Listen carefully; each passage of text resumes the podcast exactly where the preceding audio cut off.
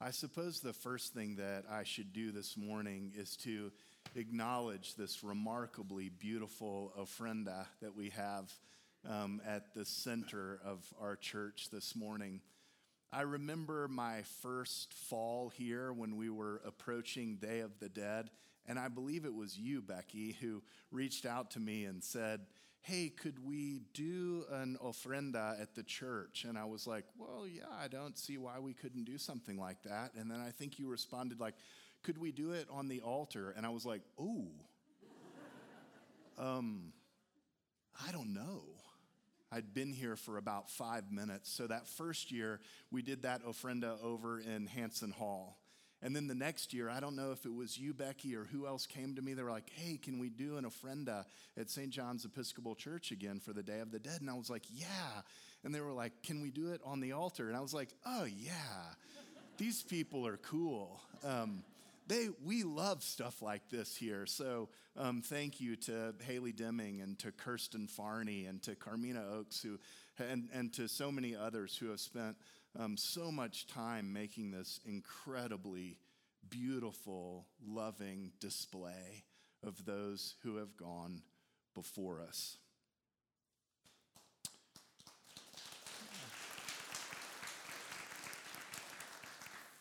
If I were a megachurch pastor, this would be the moment in the sermon where I would drop the two huge screens and I would signal the people at the back of the church to cue up one of the most beautiful clips in cinematographic history that I've ever seen. What you would see on these screens would be a long hair, thick bearded, dirty, grizzled Robert De Niro trudging through a jungle with a thick rope wrapped around his torso.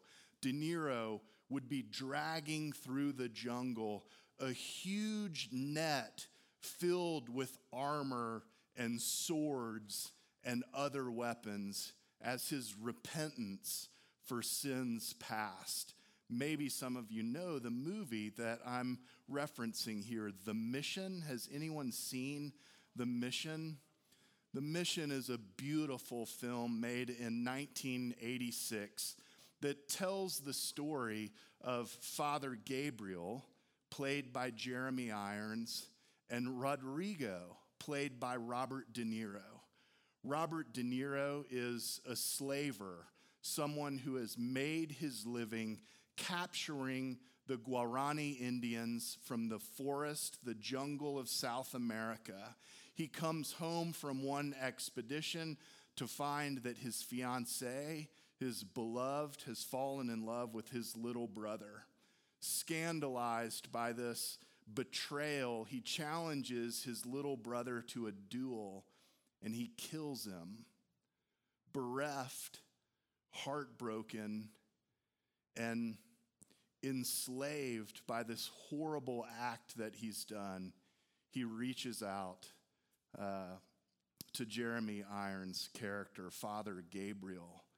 Father Gabriel gives him the penance of dragging these weapons of enslavement, these weapons of war through the jungle in order to pay for his sins, both the sin of killing his brother in the duel and also the sin of enslaving the native peoples of South America. The punishment across the plot of the movie is so harsh that every other member of the expedition, except for Father Gabriel, insists that Rodrigo be released from his penance. But Gabriel holds firm. When the expedition finally reaches the borderlands of the Guarani Indian territory and they have their first encounter with those Indians, you remember Gabriel is playing the oboe, that haunting, beautiful music that comes from the movie that actually won them a little bit of hardware uh, at the Oscars that year. The natives smash the oboe, and there's a confrontation. The Indians are puzzled by Rodrigo's struggle. They don't quite understand what's going on. And there's this tense moment on film. One of the natives draws a knife from his waist, moves toward Rodrigo De Niro's character, and he holds the blade for a moment close to De Niro's throat. We are meant to understand, as viewers of the story, that Rodrigo is recognized, recognized as the terrible enslaver of the Guarani people. In a moment, the native does not kill Rodrigo. Rather, he slips his blade underneath the rope, cuts it, and frees De Niro from his burden. The moment is both confusing and beautiful. De Niro is reduced to tears, not just any kind of tears, but those gut wrenching, sobbing, lower belly tears that indicate the real release from something grave, something real, something deep, some terrible burden that he has been carrying and struggling with for a long, long time. I reference this scene in this movie because it reminds me of the beautiful story that John's gospel brings to our threshold this morning. Jesus and his disciples are traveling toward a beloved family, probably the closest human beings that they have who are not on the road with their group of traveling teachers and healers. And in the story, as we read it, there's a bit of a pregnant pause in Jesus' trip to get back to Mary and Martha and their brother Lazarus. And in that delay, Lazarus, Jesus' friend, Mary and Martha's brother, dies. They prepare Lazarus' body for burial. They wrap him up in the traditional way that bodies would be prepared for burial, and they entomb him, putting him into a, a rock cave and putting stones in front of the grave so that Lazarus' body would not be disturbed. When Jesus arrives on the scene, Martha and Mary, in their grief, have this moment where they almost scold him. You can hear it in the story, desperate in their grief, but also hopeful. Lord, Lord, where have you been? Had you been here, my brother would not have died. Jesus connects with them in their grief. The story reads that Jesus burst into tears, that Jesus wept at hearing of the death of his friend. This is a beautiful moment and demonstration of empathy in the scriptures. Jesus himself feeling the emotions that Mary and Martha and others. And then we get what we know we get. Jesus enacts this beautiful miracle roll away the stone. But the sisters are like, no, no, no, no, no. It's been too long.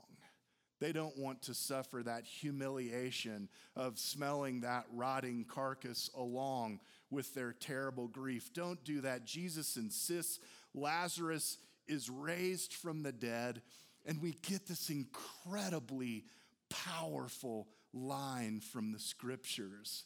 Jesus tells the people, unbind him, let him go. Whether it is the Guarani native to Rodrigo, unbinding him from his terrible past and his terrible darkness, or it is the sisters and friends of Lazarus doing the work of unbinding him from those things that are holding him back from being fully alive, or it is a friend who comes into our own lives and gives us just a little love and nurture and attention that frees us. I believe the wisdom from John's story of Jesus is teaching us that we are the shelter of each other. That there are times when we find ourselves as human beings so bound up, so imprisoned, so entrapped by our failures, our trauma, our pain, that we are unable to liberate ourselves. Even in a country and a culture that supports individualism from the very center of our experience, we must know that there are times, there are circumstances where we are just simply unable to do that liberating work from ourselves. We need the help of a neighbor, a friend, a professional. I preached this sermon at 8 o'clock, of course, and one of the things that I left out was some practical guidance of what that looked like. So, in between 8 and 10, I asked myself, where are those moments in my own life where I have been liberated, freed up by the words or care of another when I'm struggling? And I thought of two moments. They're relatively benign. The first was when I was a youngish priest at All Saints Beverly Hills. And I was really struggling with a powerful decision about whether to stay in that place or to leave that place and do something new, experimental, fresh, a little crazy that was likely doomed to fail. And I was just stuck for a period of time. And I reached out to a guy named Billy Gammon. Billy was uh, um, an insurance executive in Austin, and he had kind of taken me under his wing right after I was ordained priest and helped me to see my way through some of the logistics of early ministry. Billy was also one of those um, wonderful people in my life who had encouraged me to do things that I had given up on doing. I came up here to Jackson at one point in, during this period of, of time in, in kind of early midlife, and I had a failed attempt at climbing the Grand. I came down from that experience. I looked Cindy in the eye, who was holding Jas on her hip, and I was like, I will never do that ever again. No way. I love this place. I love this valley. I want to always come back and visit here, but mountaineering is not for me. And I hung my climbing harness and my helmet on the nail. Billy called me a couple years later and said, Hey, Jimmy, um, we're going to climb the Grand this summer.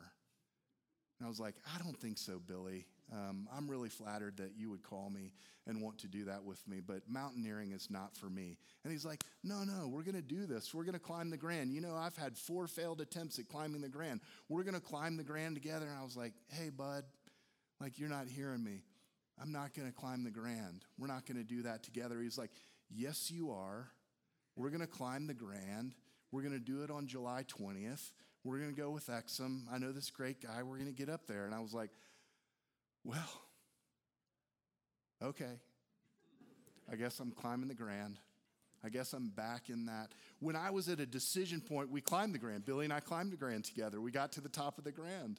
We got to the bottom of the Grand too. It was a wonderful experience. Getting down was much better than going up. I remember when I was at the threshold of this decision would I stay at All Saints Beverly Hills or would I try to do this crazy thing that we ended up calling Thad's? I called Billy and I was like, What do you think, man? You know what he said to me? He said, Jimmy, if you want to be a sailor, you have to go to sea. And so I did. I left that parish and I started kind of a funky, hippie, rock and roll Episcopal church. And I stayed there for 10 wonderful, excruciatingly hard years until I came to be with you.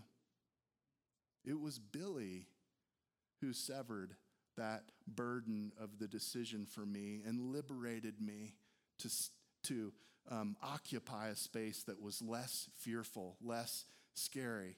There was another moment in time that was so similar to that when I was wondering whether I should offer my name for this job. And I called my friend who had recently written a book, and one of the pieces of advice in her book that she gave was like, don't stay small. So I texted her and said, like, I need a little bit of time with you. I need maybe 20 minutes on the phone.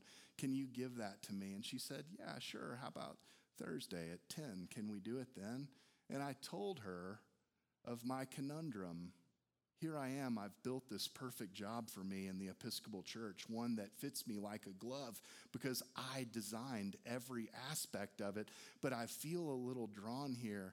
And she said to me, She said, You know, Jimmy, as long as I have known you, one of the things that you talk about is your love for the mountains. And that in that moment, there was this liberating, healing experience that enabled me to step forward out of fear into courage and put my name forward. And here I stand in your midst, five years later, full hearted, knowing that there are at least two jobs that are a perfect fit for me in the Episcopal Church. How many of you read The Secret Life of Bees? Yeah, it's a wonderful tale by Sue Monk Kidd. If you remember the protagonist, Lily, in that story, who has suffered an incredibly hard childhood, has this moment where she's capturing bees that are coming into her room from a crack in the wall or the window. I can't quite remember when.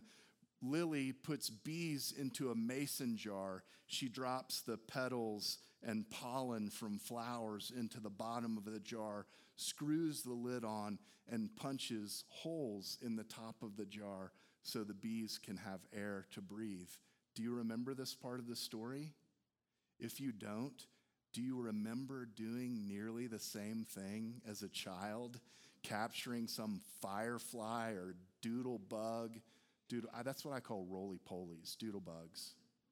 For some reason, I don't know lots of people call them roly polies, but I call them doodle bugs, or ant, or locust, or whatever else it was in that jar. What Lily finds is that when she takes the lid off the jar, the bees still don't leave. When Lily turns the jar onto its side, even without a lid, the bees will not fly out of the jar she comes to understand that in order for the bees to be liberated from the jar, she has to gently shake them out. We have the same experience as human beings. Sometimes we need to be gently and lovingly liberated from the things that are holding us back, from the fears that keep us from stepping forward into courage, into a more beautiful, deep, loving life. I hear John's Jesus not just calling each of us out into our best healed and liberated lives, but I hear John's Jesus inviting us, begging us to do that loving work of helping those who are around us friends, colleagues, neighbors, even from time to time strangers. I hear John's Jesus inviting us to do the loving, healing, nurturing work of liberating humanity into a more beautiful, loving life. Amen.